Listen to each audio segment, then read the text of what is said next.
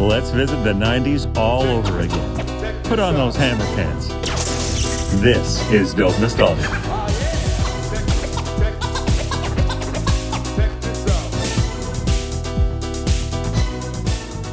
Welcome to the podcast that celebrates the best and most exciting things that happened in the 90s. This is Dope Nostalgia. I'm Naomi, your host. And this is part two of our series on the cable music channel that was huge, huge, huge in Canada, Much Music.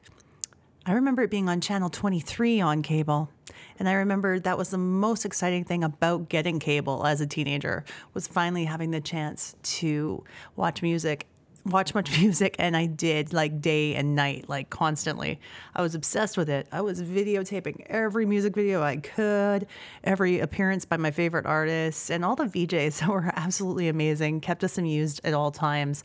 So it's really nice to delve back into those times in much music. There's a certain VJ who wants to bring those memories back, almost like a 2.0 of much music. Ed the Sock. And uh, yeah, he agreed to be on the show. Now he asked me, Who do you want to talk to today? You want to talk to Ed or you want to talk to me? I said, I want to talk to you. Steven, Steven Joel Kerzner, who is the talented gentleman who is the voice and the master of puppetry with Ed the Sock. He's on the show today to tell you more about his time at Much Music, what he is up to now, and how he wants to do a revival of the classic television channel in his own way. I couldn't be more excited to have Ed the Sock on the show today. Thank you and welcome Steven Joel Kerzner to the show. Wikipedia moments. I'm telling you that I'm just not going to take it anymore. I've had it. I'm tired of the disrespect. All right? I don't have to take this kind of crap. I'm a big star now. Oh, we're on. Hey, how are you? Ed the Sock here on Much Music. Hey, everybody. Ask me how I am. How are you? I'm pissed off. You know what? You know what my day was like? I wake up. I get out of bed, try to figure out exactly whose bed I was in. I uh, get dressed. I come downtown. Figure I just come, come down to the building, check my mail. I show up, and Marnie says, Oh, by the way, you're on at four. I'm not supposed to be on the air today. Whose stupid idea was this? What do you think? I'm at your beck and call 24 hours a day? I got nothing else to do like Diego? You want me to just hang out here all the time? Huh? Huh? Why don't you go dig up Michael Williams? I bet he'd be glad to be here anytime you wanted him. Ed the Sock is a sock puppet character created and voiced by Steven Joel Kerzner, who first appeared on Canadian local cable television in 1987. He is best known for his hosting appearances in the 1990s on Much Music and his own late night talk show, Ed's Night Party. He is a gray sock puppet with green hair, round eyes, a scowl, a cigar, and a rough, gravelly voice. He was a huge part of Much Music, a huge part of City TV, and a huge part of Canadian pop culture in general. He's still a voice to be revered, and everybody knows Ed the Sock. Are you kidding? So, check him out now on the FU network. He tells us a bit about it and his future plans for reinventing Much Music. Check it out. Welcome, Steven Kerzner, aka the creator of Ed the Sock. I'm out in Alberta. Um, I was born and raised watching much music, pretty much. so I put together this episode where um, I want to talk about some of the memories and experiences you guys had as as VJs in those days, and I also Okay. want to I also want to know what you're up to now. Now, what's the origin story of Ed the Sock and how he came to be? Uh, I was running a uh, cable access station when I was 18 years old.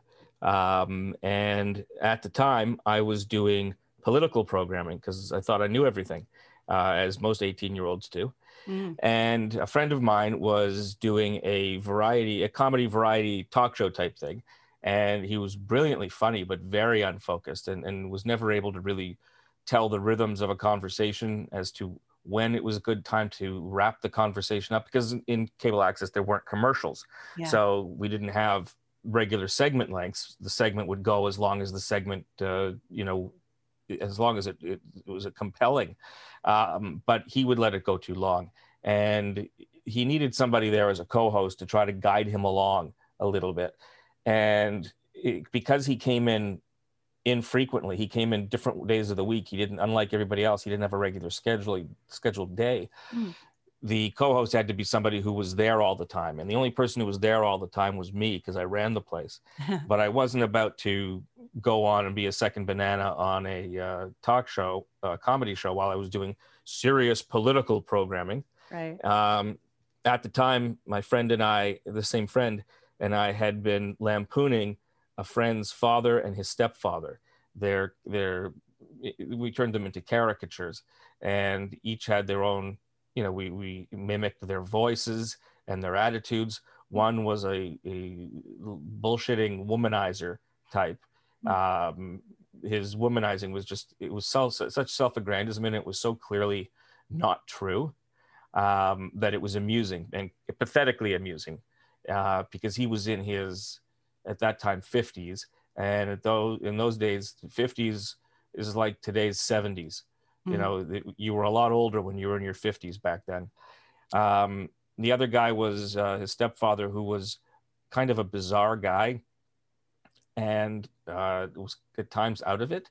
Um, see, like he'd be he'd be focused on bizarre things little picayune details about things and he had a very gravelly voice. And so we combined the sort of womanizing i know better than the rest of the world attitude with the uh, gravelly voice and i went to the kids show uh, area where there was a filing cabinet with all kinds of props in there for the kids show. And there was a lot of stuff in the arts and crafts bin. One of the things was there was a clean sock. Um, there was uh, there were other things there to create things with. There was the puppet set for uh, a park uh, and the grass was uh, green fun fur. So i just cut some of that took the, the tops of two UHU glue sticks two letraset vinyl letter uh, uh, o's that became his pupils and I happened to have a cigar sitting around in my office that somebody had given me as a gag gift and put all that together and created this puppet. And uh, that's how ed the sock was born as a co-host for this one show I thought those eyes might be glue stick caps. yeah they're and to this day they remain UHU glue stick caps no matter how many times i make a new ed they're UHU glue stick caps guys stick to that and the green fun fur Mm. um, remain exactly the same over the years the same materials How many puppets have there been? How many Uh, Eds? 12 12. Version version 10, version 11. yeah i'm currently on version 12 Hmm. and uh, version 12 is starting to get a little worn out so there'll be a version 13 coming up soon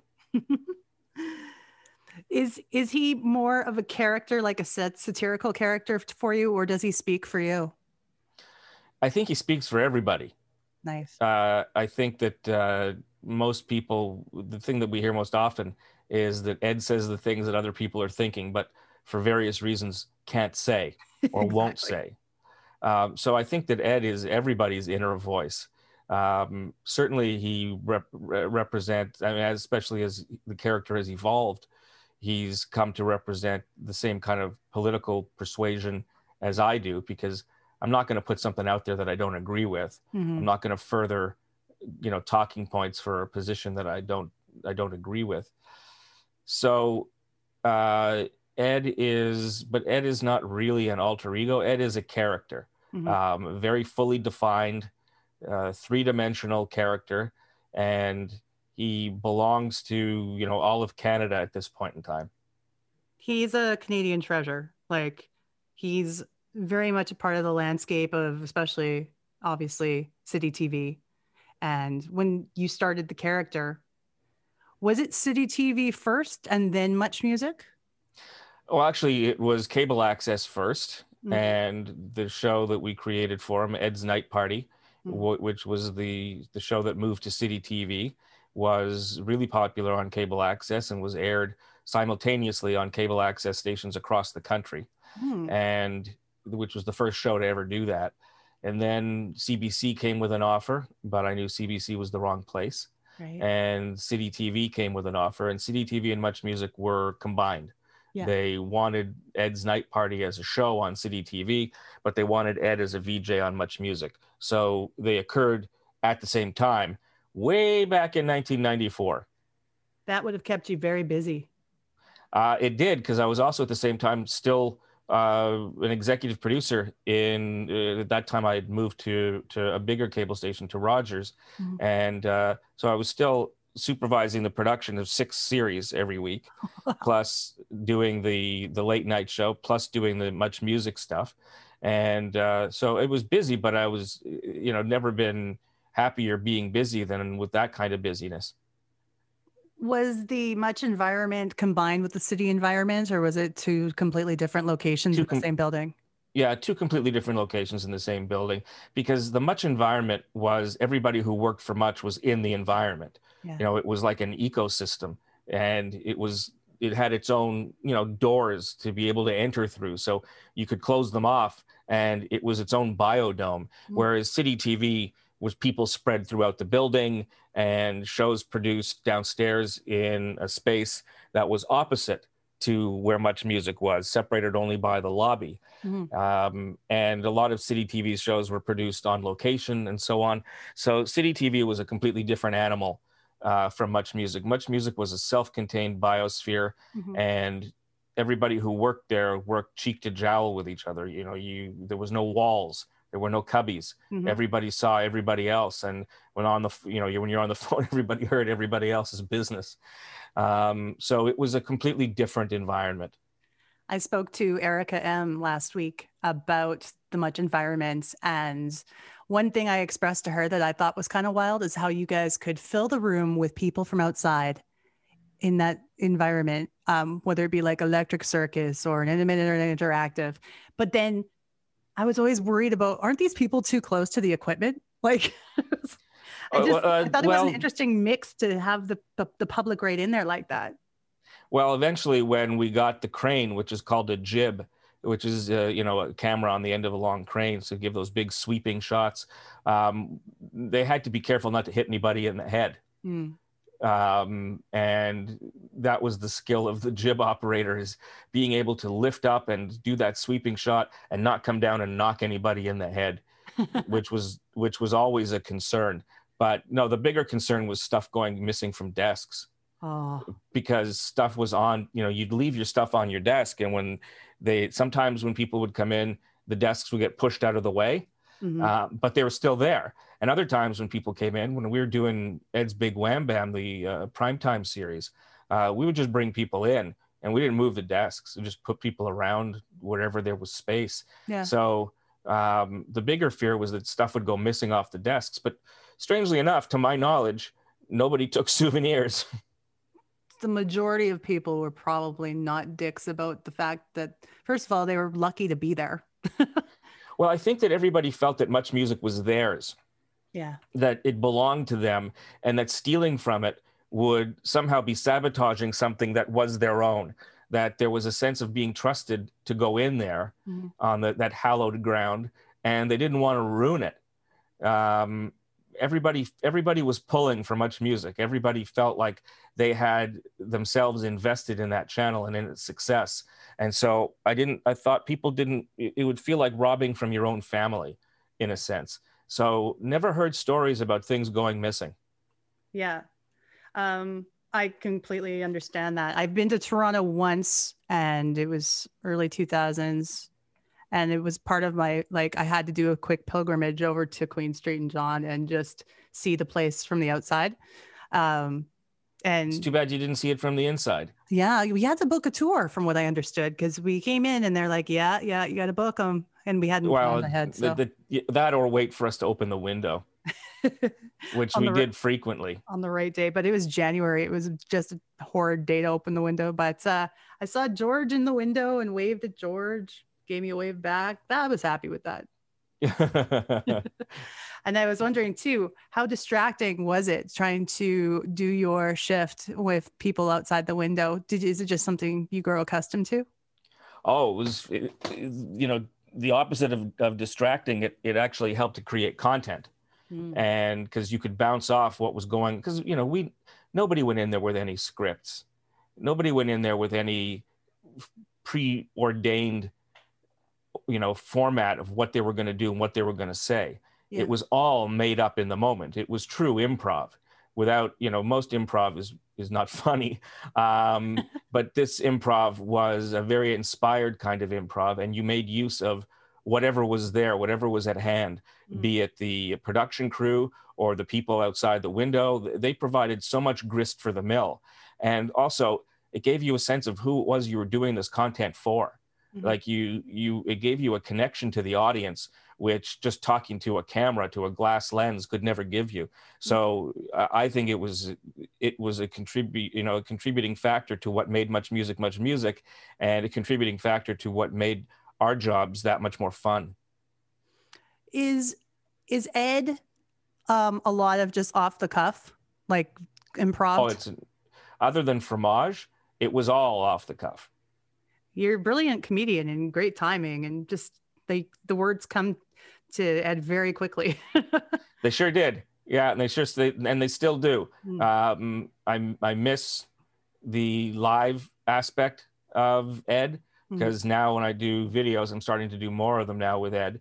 I mean, I've been doing been very busy on Twitter and social media with Ed, mm but that there's no visual there there's no interaction live interaction with an audience i just started uh, doing an ed radio show on a small am station oh, really? in the toronto area um, just because i wanted to once again get live phone calls and do that interaction i missed that so much that i was i'm willing to do this uh, this show on this tiny station mm. um, in a way it reminds me of where i started on cable access it's uh, you know barely two years old and it's family owned mm. um, but it's fun interacting with people live. That there's really nothing that can compare to that. It gives your it, it puts wind underneath your wings in a sense. It mm-hmm. gives you you know grist for the mill. It gives you content. It's it makes you think because you have to act react in the moment. Mm-hmm. Um, and you know after a while those muscles atrophy.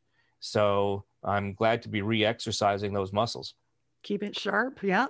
And now, in a time where we're all in lockdown, now people have figured out a little bit better how to use things like Zoom and interact in a way they've never interacted before. Do you think that, uh, first of all, podcasting, your own podcast, is that something you're considering or have done? Oh, I'm currently been doing it for a while. I started uh, something called Fun, the FU Network, which yes. is a podcast network, and it's primarily political podcasts with some cultural uh, sort of I guess you call them cultural, social. Mm-hmm. One of them's called Mensplaining, um, mm-hmm. which I host as myself, which is men talking to men about being men in the modern age. And the title would lead, lead you to believe that it's a bunch of douchebags, but which it's supposed to make you think that. And then when you listen, you discover it's quite the opposite. It's a m- bunch of very enlightened men um, demythologizing the you know the whole masculine myth yeah. taking it apart, examining it, finding the things that work, finding the things that are toxic, finding the things that have changed and how they've changed, and uh, tackling that in you know numerous topics. And all the the, the men from various walks of life, various uh, sexual uh, orientations, and so on.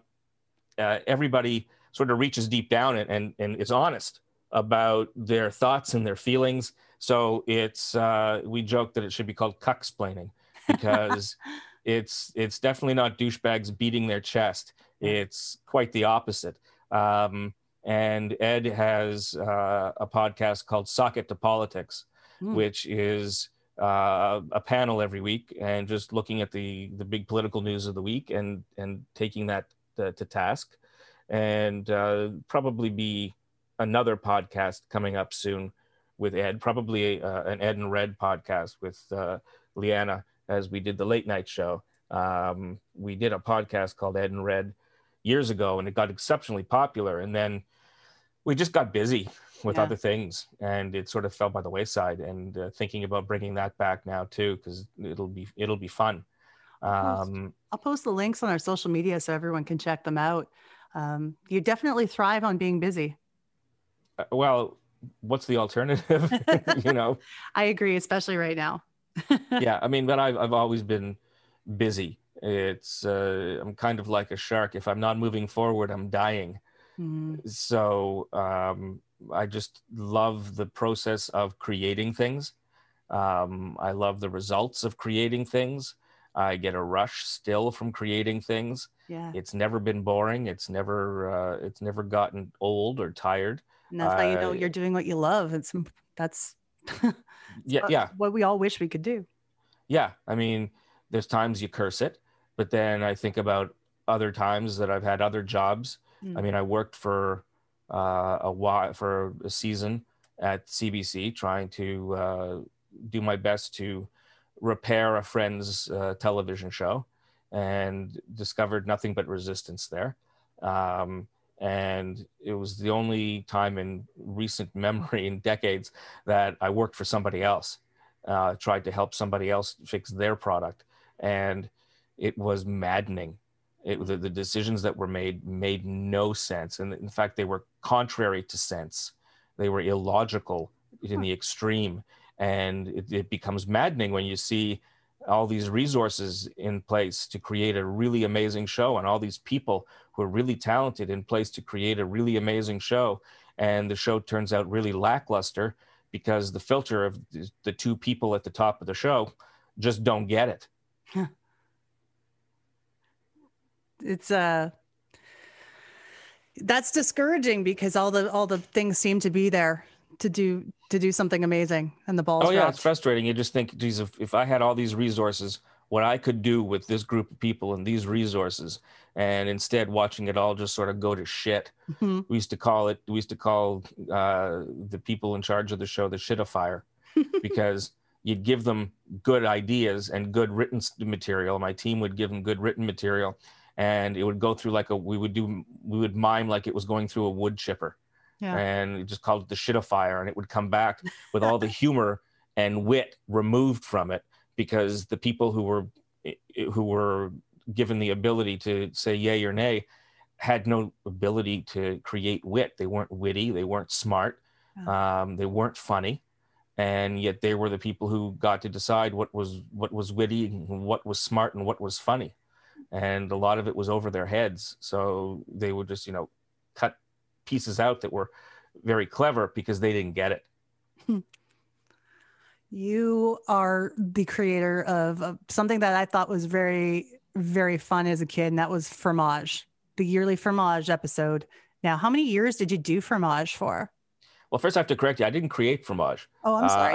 I, I no it's okay i took it over okay. um fromage it was created by a vj named christopher ward Hmm. christopher ward was one of the first much music vjs very talented guy I'm, uh also a songwriter he who, wrote Black uh, Velvet with Alannah Myles. that's right and the success of his songwriting got him out to la which is where he still lives Mhm. um i believe he's still a producer i haven't talked to chris in a couple of years Mhm. Um, but he created it with he played a character named Simon de Camembert with a really cheesy French accent. And Oh. initially, they ran video foreign videos and videos that clearly had no budget, and they made fun of them and they did it in a cheesy French accent.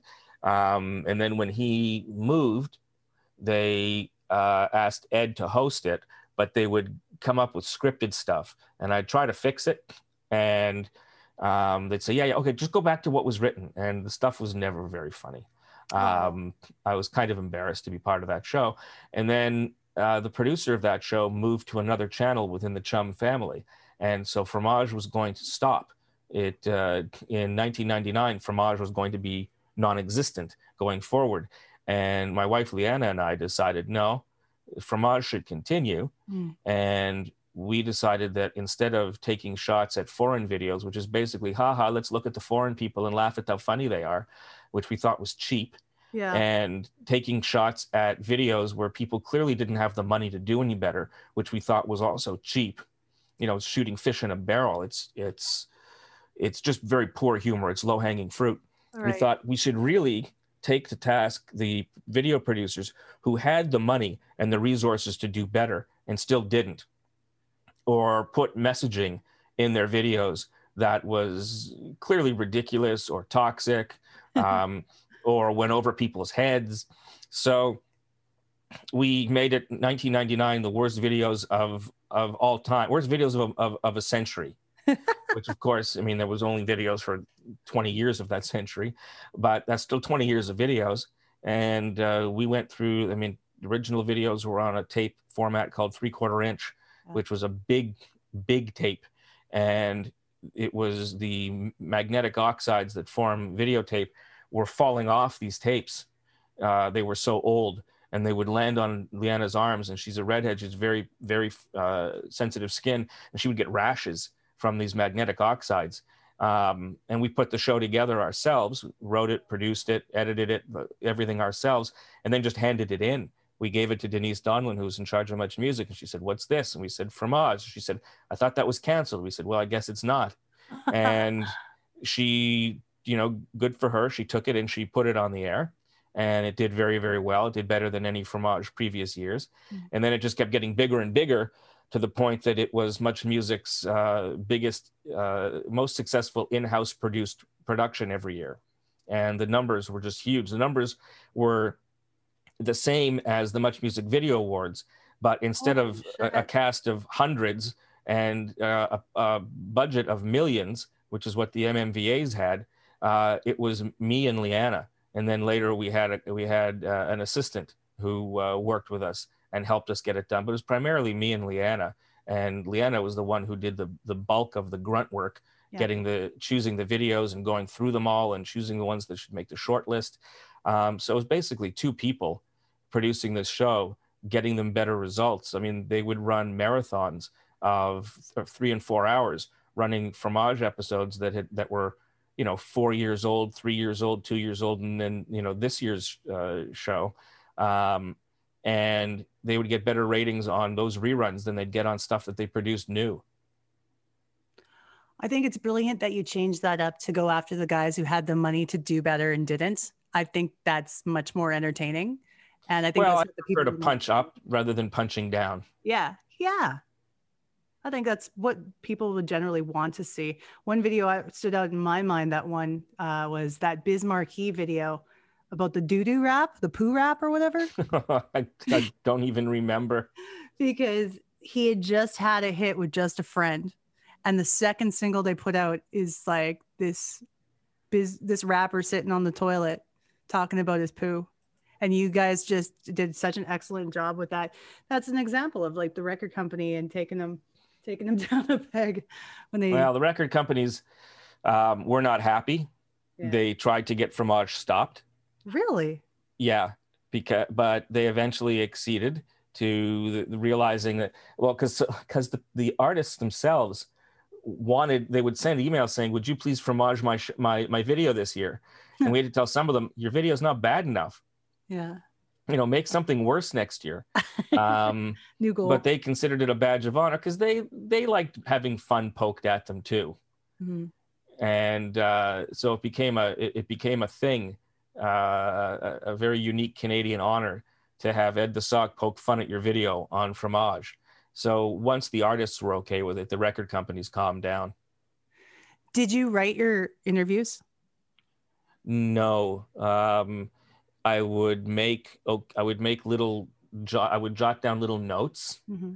about what to say to them or what I'd think to say to them. But it was these things were very much in the moment because Mm. These were not standard interviews. I wasn't asking them the same thing everybody else was asking them. Yeah. And so you never knew what kind of answer you were going to get.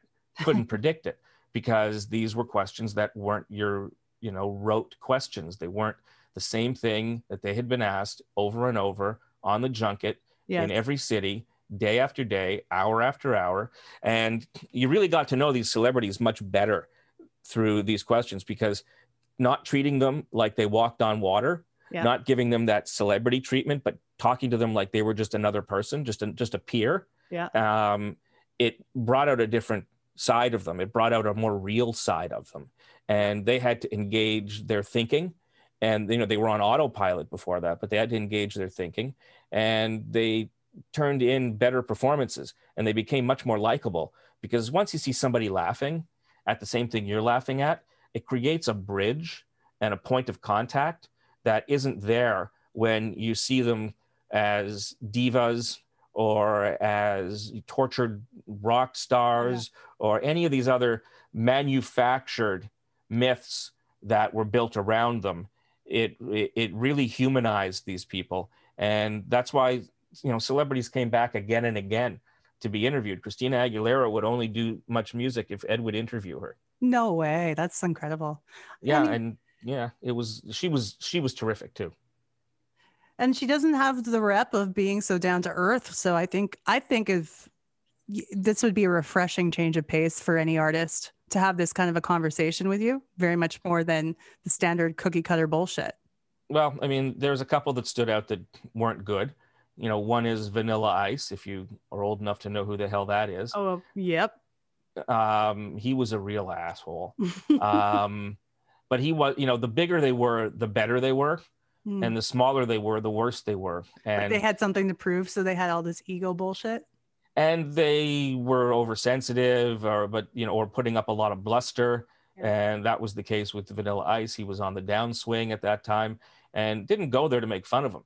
Went, we flew to Florida to do this interview Oh. and didn't do it to make fun of him. Went to try to, like, he was kitschy. You know what I mean? Yeah. So the whole idea was to sort of pal around with him, but he was such an asshole. Um, so he got taken down. And Anthony Kiedis of the Red Hot Chili Peppers was a complete asshole. I've heard Um, shitty things about the Chili Peppers. Yeah, well, uh, Chad, the drummer, was terrific. Mm. Interviewed him a few times. He had a great sense of humor. Yeah. But Anthony was uh, awful. Anthony was terrible. He was at one point just paused, and Ed said, "You want to hit me, don't you?" And he paused just a little too long before saying no. But that no was very clearly a yes. And it's funny because I spoke to Erica, uh, Erica M, about a week ago, Yeah. and mentioned my experience with him, and she said she had a bad experience with him too. Yeah. So he's just generally a bad interview. But the bigger they were, the more fun they were, and the more they wanted to talk to Ed again and again. The members of NSYNC, in fact, they have their members with them. I'm with uh, Joey and JC. So the question on everyone's mind is, where's the other three deadbeats? What's going on? You got some, some cheese right here, man. I got some. Oh, you guys, you're already starting with me. Yeah, yeah, yeah. All right, Something about We'll get that testosterone rolling in here. No, Come um, on. Actually, everybody, there, we're, we came out of work and we were working uh, on some stuff down there, and literally, we were the only two that could get away. Really? So I'm here to party. In other words, the other guys are doing something important. You guys really got nothing to do but We're, we're here. basically the, the people that just kind of goof around and don't do anything. We actually, we're the Oh, like I guys do around here. Yeah. Oh, so already there's a connection. It's pretty instant. Right. All right. You can say that. So listen, when you guys uh, are down there and you see the, the girls crying, does it ever Get 'em make a you... tissue. What? Get him a tissue. Get them a tissue. Not for all the... You need a hell of a lot of tissues for all them crying. Does it ever strike you what kind of empty lives they must have? They treat meeting you like a religious experience? Wow. That's more fun for everybody, everyone involved. Well, we did, you know, great interviews, and uh, the interviews that Ed did with the celebrities were the ones that were memorable. The interviews the other VJs did with the celebrities, by and large, weren't memorable. I mean, the only other memorable one I can think of was when George did an interview with Sebastian Bach, and the guy hated him, and in the middle of the interview, took his mic off, threw it down, and walked off. I mean, that was a classic. I've watched that clip probably three or four times, and every time I'm just like, oh, how awkward shit. But like Sebastian Bach, that's no surprise there. Take he took No. himself very seriously. Very serious, and it's not like George was making fun of him. That wasn't George's thing. Um, but the guy took himself far too seriously and you know you, you saw on- what happened I'm on Broadway. I don't want to talk about fucking Skid Row. yeah and nobody at much music wants to talk about broadway you know it's this isn't about that. This is about your music career not your broadway career. Granted broadway he's doing music but it you know much music wasn't about show tunes. Nope. it was about rock and roll. And you know the, that's like when uh, the disgraced broadcaster Jian Ghomeshi did an interview with uh, billy bob thornton. And billy bob thornton didn't want to talk about his movies. Only wanted to talk about his music but he was known for his movies. Hmm and so he tanked the interview. Um, Yeah. but uh, so i mean if an interview is going to go bad better that it goes into a disaster area because then it becomes so bad it's good. The worst is when it's just kind of awkward and nobody says anything and there's a lot of dead air. That that's just sometimes that's fun to watch watching just how awkward it gets other times it's just dull Well, it's like watching The Office if it's done right. yeah E- exactly. Or other times it's just, oh, this is tedious. Yeah. Boring. Yeah. Yeah. No, you're right. You got to take it to that place where. And the thing is, is as the celebrity, yeah, you're going to always get asked a bunch of questions that you've asked, been asked a million times. But you know what? You're living a pretty good life. You may as well answer the questions and then go ahead and promote what you want to promote. Well, that's the thing. I mean, a lot of people that uh, would be interviewed by Howard Stern, was one of the greatest celebrity interviewers now uh, that there is. Um, but when he was doing his earlier career, part of his life, his evolution, and he would do stuff that was pretty raw, people would go on anyways because they got to promote what they wanted. They had to play play ball with him, but at the same time, they got a chance to promote what they wanted to promote to his large audience. Mm-hmm. It's like play ball because this is the audience that that's interested in you. So play ball and don't seem like an asshole, and people will like you better. And you know, it, it's much music was very unique. It's there's nothing on YouTube right now that is anything like it.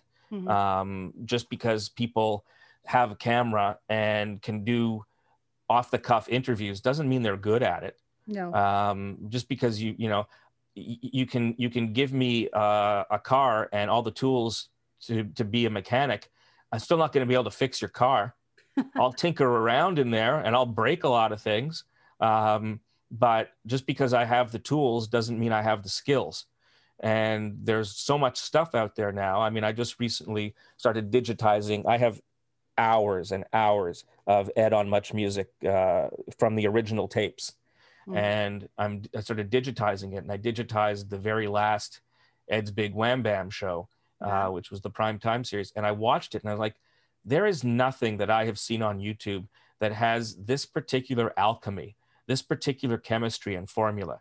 There was just nothing. Mm. There's just nothing out there like that. People think that, well, we've got YouTube now. It's like that that doesn't make any sense. That's like saying that uh, you know, everybody's got knives, so we don't need surgeons. you know, it, it and uh, you know that's why I'm you know working to recreate, uh, create a new online channel that has the spirit and heart of much music, but uh, using updated technology and social media and user-generated content and brand new VJs who I've been training that I've uh, recruited from around the country, and we're going to focus on uh, independent artists and those from smaller record labels. And that uh, will be coming in the spring. And, uh, you know, I talked to Much Music about making it Much Music, yeah. you know, the new Much Music. And there's, there was interest there. Um, the conversation is kind of stalled um, with, you know, with one individual who was supposed to carry it forward. It's kind of sat there at yeah. the moment, but uh, uh, I'll take that to be the holidays because much music is is a brand that still has tremendous life in it mm-hmm. and for it to lay there dead like it is because there's no much music anymore there's a channel called much which runs comedy shows it's a bland reality network now it doesn't there's no reason for it to exist anymore yeah um, there's nothing distinct about it there's no personality no character to it no individuality there's no reason really to watch it it's just another channel running the same kind of things that other channels run yeah. So it, its reason for existence no longer is there. Um, much music is not viable possibly as a television channel anymore, but online, absolutely. Mm-hmm. It, you know, it's there, and it's just tragic that much music trashed itself just when it could have it could have magnified its reach a hundredfold, a thousandfold using the internet. Instead, it was intimidated by the internet. Hmm. the management that was in place at the time didn't understand the internet, didn't understand what much music was really about, didn't understand much music, much music's strengths. Yes. They were constantly saying that people can watch videos by themselves on much mu- uh, on the uh, on the internet now. Why do they want much music? They don't want to watch much music anymore. We're just going to run TV shows instead of videos. And they didn't understand that much music was never just about music videos. Nope. It was about how we contextualized music videos, how we played with them, how we played with pop culture, what we did with music videos, how we used those as grist for the mill to launch into other shtick, um, and also watching much music videos with VJs yeah. was like watching something with your friends, as opposed to the solitary, lone action of sitting and watching something by yourself. Watching something by yourself, you feel half like a loser. Mm-hmm. Watching it with uh, your online friend or your your on television friend who was the VJ who you could relate to, knowing that other people were watching at the same time, that common experience that was created, that sense of connection was what Much Music was about. And Much Music was poised to rule the internet. And instead, they ran screaming from it like it was on fire. and they, you know, I'll never forget the person who was in charge of programming looking at me and saying, Our viewers are stupid and they just want shit. So we're just going to give them shit. And Wow. that was the moment I knew Much Music was not coming back, that it was going to continue its descent. Mhm. And it was that individual, along with one other individual, that were the reasons that I uh, I quit Much Music. Mhm. Um, every other VJ got a got a big goodbye party. Uh, Ed didn't because I quit. Nobody else quit. Everybody else was replaced. Um, I walked away from the toxic management that was there because I also saw which direction they were going. They wanted me to dumb everything down. They at one point said that our viewers are stupid and can't remember anything that happened more than three months ago. So don't reference anything that happened more than three months ago. And their idea of who the Much Music viewer was was completely wrong. Much Music viewers were smart, they were sharp. Yeah. And we were doing an Ed series at the time called Smartass, the Ed the Sock Report, which was a documentary series. And the uh, first one was on something called Promosexuals, which was showing how pop stars and celebrities used the media to push their stuff, like, you know, fake scandals and uh, also about how Bono, um, all of his charity uh, initiatives happened to coordinate with or correspond with a new album coming out or a new U2 product coming out. You know, we just sort of pulled the mask off the machinations of the industry. And then another one was uh, called What's Wrong with Hip Hop, when hip hop was still seen as something that was, you know, too much for the audience, the, the, the women in it and the drug use. And and what we did was we showed the origins of hip hop, where it came from, way back in like the 16th century with griots, which were African bards, more or less, and showed how it developed, how the, the development of what rap and hip hop were. Um, and then realized, you know, concluded at the end when we compared hip hop videos to 80s hair metal videos, they were the same. They had the same use of women, Mhm. they had the same uh, implied drug use, they had all of the same things, but one was for white people and one wasn't. And we determined that the only thing that was wrong with hip hop is that it was done by black people. So people were afraid of it, as opposed to the stuff done exactly the same by white people. Um, and we uh, we were a finalist for documentary best documentary with the Canadian Association of Broadcasters Awards, and they only allowed half hour documentaries. We submitted an hour one, and they liked it so much they allowed it to stand for contention, and we were a runner up. Um, but and our ratings were huge like our ratings on these documentaries which went back a couple centuries um, were huge. And they were still telling me no our audience can't follow that. They're not interested in anything older. And it's like but look at the numbers. Based on what? based on nothing. Yeah. like i had based on they had an they had some idea of who the audience was and what the audience wanted. Here i was with hard numbers showing them that their what they believed was incorrect and they continued to insist that what they believed was correct in the face of numbers proving them wrong this was the kind of Doesn't mindset that killed much music Well, yeah, and it doesn't make sense because I can see if they make decisions based on numbers, based on uh, sponsorship, and who's going to fill the pockets. And if the numbers are lining up in the opposite direction, none of that makes any sense. No, that what they did to Much Music was unconscionable. They they didn't understand the channel. They didn't understand why it was popular. This uh, program director uh, woman would have her TV. Her TV could split into four or six screens. Like the one screen could split into four or six screens, so you could monitor the feeds from different channels. And she wasn't monitoring much music or much more music. She was monitoring MTV channels. and you'd go in and she'd say, "Why can't we do a show like that?" And there was numerous reasons why. One, that's a different channel with a different vibe to it. Two, Mhm. we don't have the money. Three, we don't have the manpower. And the channel became a series of derivative reality shows Yeah. that were knockoffs of MTV shows, but done really poorly Yeah. because the people that stayed, I mean, I quit, Rick quit, George quit, Rachel quit. Um, you know, the people who were sort of the mainstays, Master T quit. Mhm. Like the people who everybody, when they think of much music, they think of these people. We all left and in fairly short order, one after the other.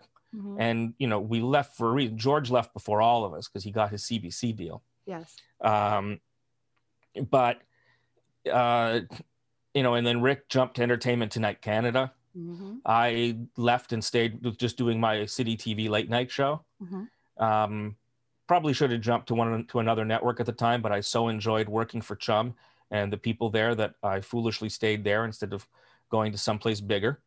Um, and you know that went against me after Chum was sold because you'd go to other networks who would call you for meetings and then they'd say, "Well, you're so associated with the Chum brand that uh, we can't use you because then people will think of Chum and then want to watch another channel," which Wow. doesn't make any. It's not how television works. Um, People follow the character. They follow the person, the, the Well, personality. yeah, you look at you look at well, first of all, George had gone to CBC and Rick had gone to Entertainment Tonight Canada, so it proves that that's not the case. Mhm. Um, but also in the U.S., when you've got a character that or, or uh, an actor that's po- that's popular, and their series ends on one network, another network will swoop in and grab them and give them a new show, because people already have a pre-existing relationship with this individual, Mhm. and they didn't under they don't understand that in Canada. The difference is in the US, making television is a business. In Canada, making television is the cost of doing business. They only make television here because they have to, so that they can run the American shows that they sell the, the biggest uh, sponsor packages for. And Wow. so it's a pain in the ass for them. If they were if they were told by the CRTC tomorrow that they don't have to do any programming in Canada, there would be zero programming produced in this country. Nothing. I'm thinking of an example of that was when Canadian Idol was out. When you're talking about 330 million people down in in the South doing American Idol, they're like, "Oh, let's do this Canadian version." It wasn't that that would probably put them in the hole. Well, it, it you noticed it didn't continue. Well, exactly. it, like it, it, didn't last because because there, there's no way they could afford or sustain that. no the, the the licensing costs first of all for that were huge Yeah. um so you know you're in the hole right off the bat uh the audience they can't possibly build the audience that they need for something like that plus it was done by canadian companies that don't understand show business Yeah. they understand the mechanics of making television. They don't understand the magic of making television. Hmm and you know it's like there's some singers that are that are mechanically good singers but they don't have that oomph. Yeah. they don't have that thing that separates them from everybody else. And that's the thing about canadian television. They'll buy american formats and they'll produce things which are technically competent. Yes. but content wise there's no spirit they, it just lies there on the floor the characters and personalities in Canadian television who have left an impact, they're almost like folk legends. They're like Mr. Dressup, you know? oh mr dressup what a wonderful guy Ernie Coombs was Exactly. So um, I feel like yeah there's there's certain things in Canadian culture, like yourself, that are something that have stuck around and meant something because they were deeper than that. Well, thank you for that. And uh, you know, it's uh, it's still uh, television has become very conservative in Canada. Mhm. There was a time during the golden age of chum television, of city TV and much music and fashion television and sex TV and and all these other channels. I forgot. Um, TV. Nice. There was a time when things were where we were expanding the parameters of what television could be. You know, we were pushing the borders. We were saying, why not? When people said you can't do that with television, we were saying, why not? We're going to try it Mhm. and we're going to do it. And there was a lot of just trial and error, um, but they were willing to do trial and error. Their programs weren't created in focus groups. They were created when a creator had a passion in their gut to create something. And so what you got on the screen was somebody's vision, not the product of marketing. Yeah. And so there was inspiration in what you saw. There was somebody with a real passion for what they were making. And Moses, he was he made sure that you had a passion for what you were doing. I remember I only had two meetings with Moses total. I mean, we'd see each other, um, but two actual meetings. And he tried to bust my balls, and I busted his balls back.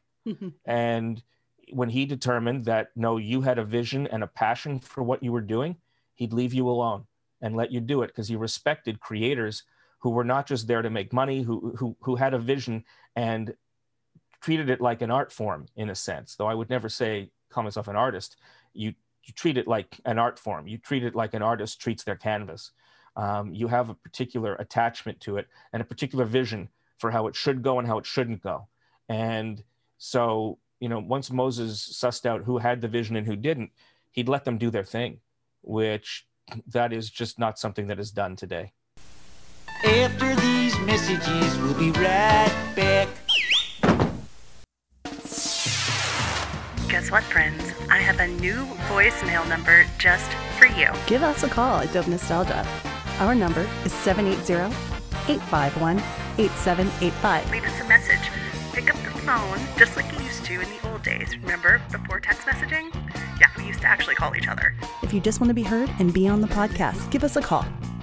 Once again, our Dope Nostalgia hotline 780 851 8785. Pick up the phone.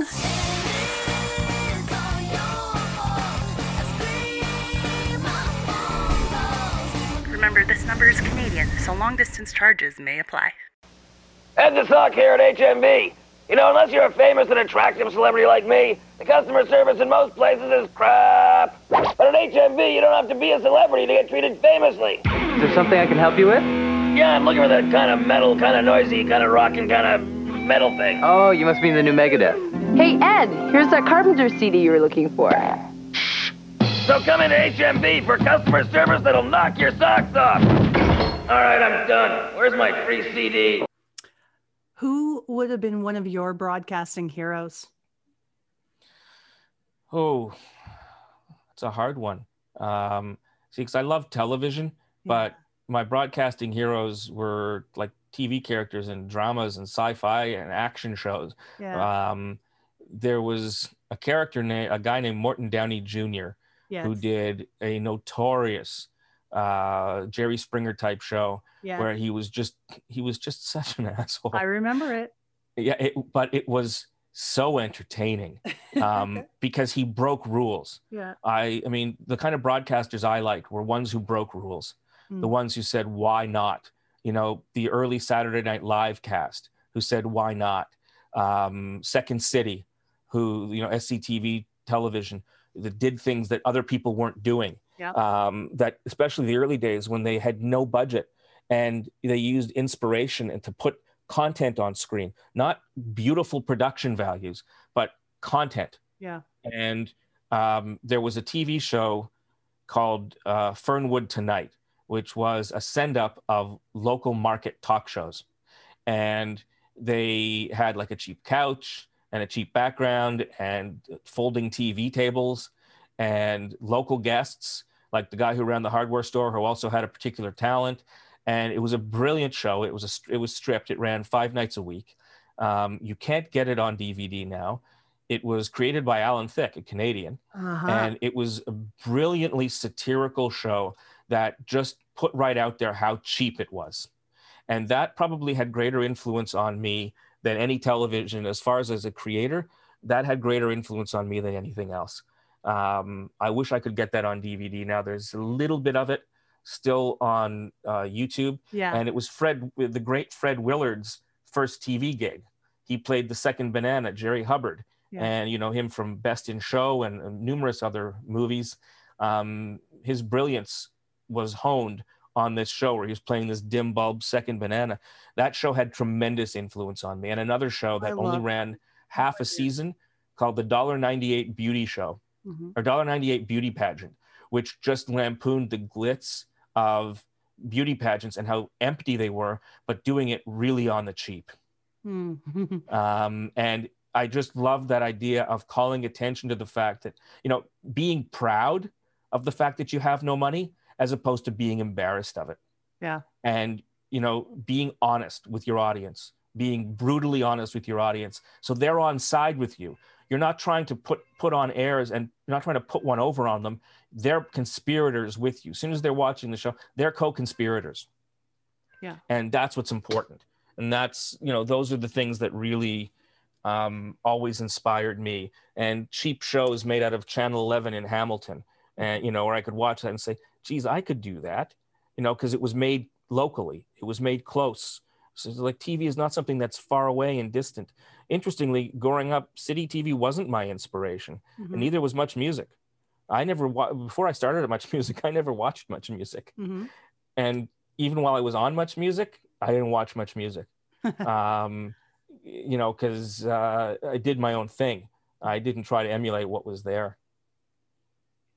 It probably helped develop your character and what you needed to do better, just not being a spectator of it. How about things like the Tom Green show?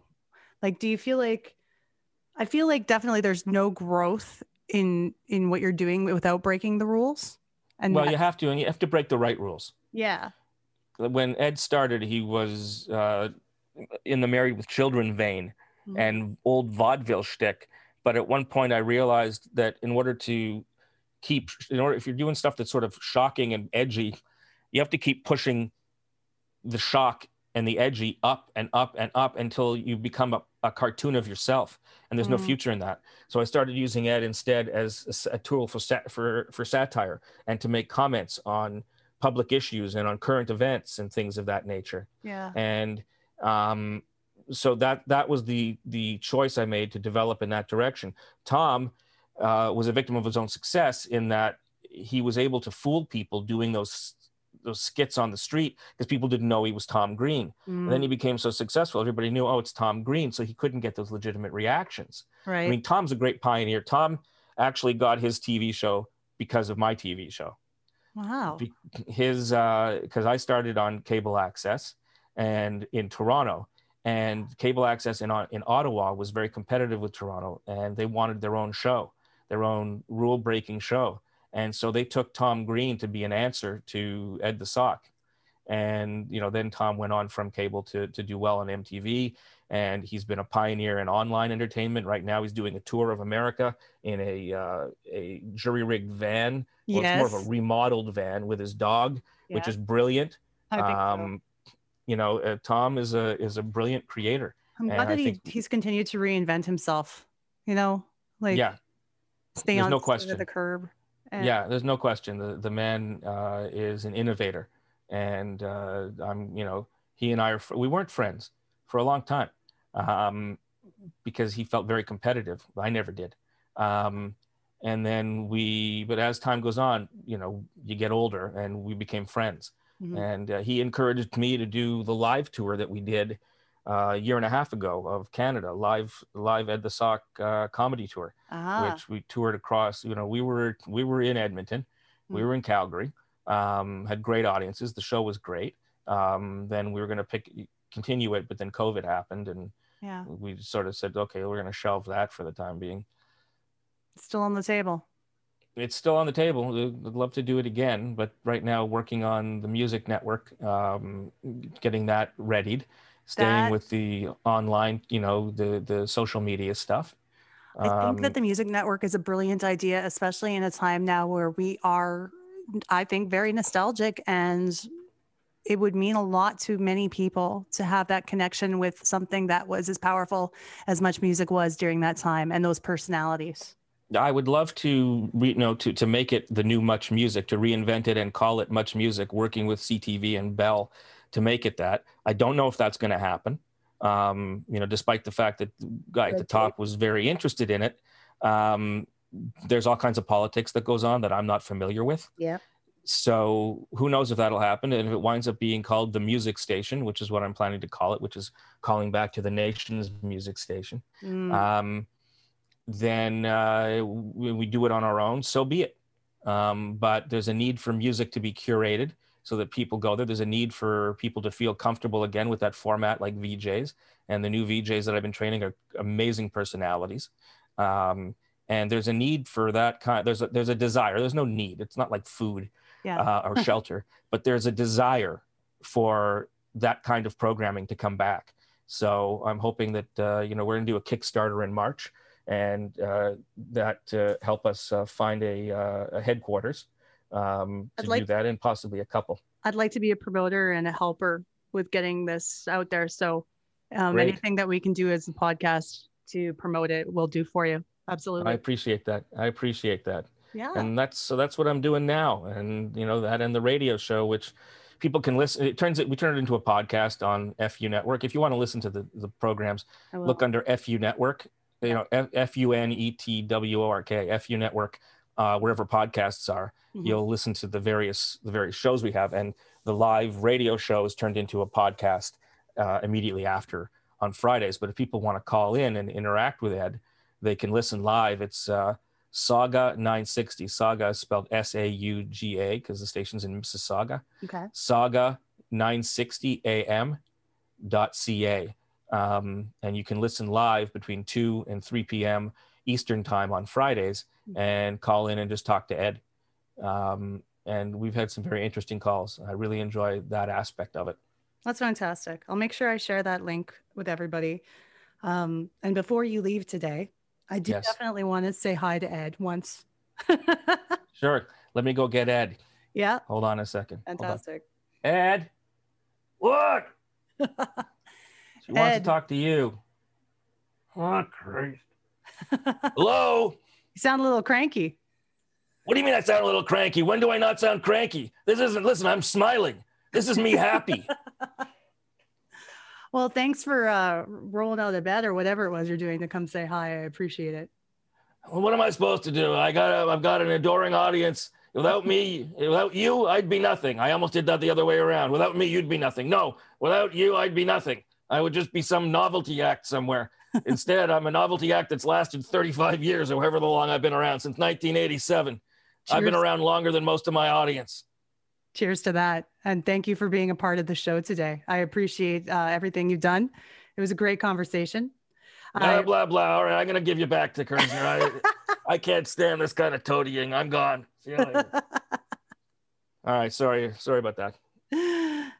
That's cool. No, I do appreciate it. Uh, it was a great chat. And um, I'll, I'll wrap it up on a very odd question to throw you off. Okay. I've been asking a lot of the Canadian guests, where do you think Chris Sheppard is hiding?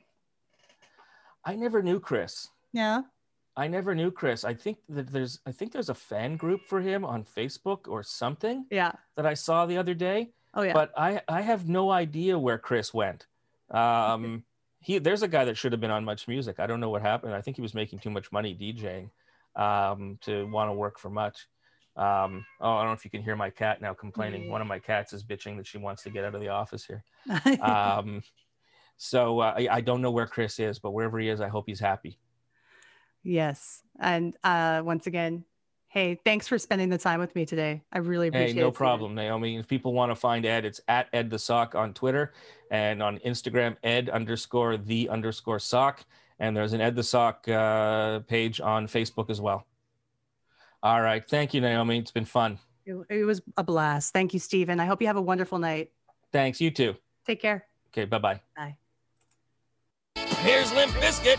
This video starts off with Fred Durst doing a Freedom 55 commercial. Is this me in the future?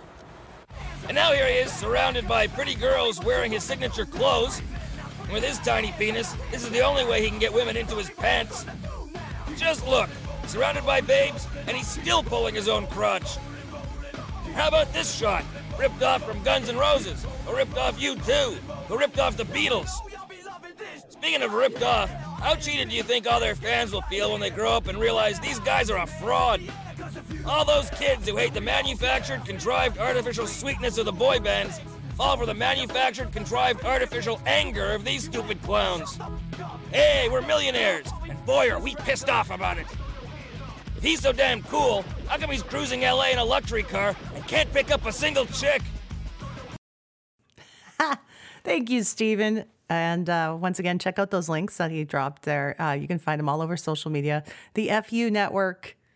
And uh, wow, Ed the Sock. That's that's some serious Canadian history right there. Oh wow! And uh, next week, so I'm on another podcast.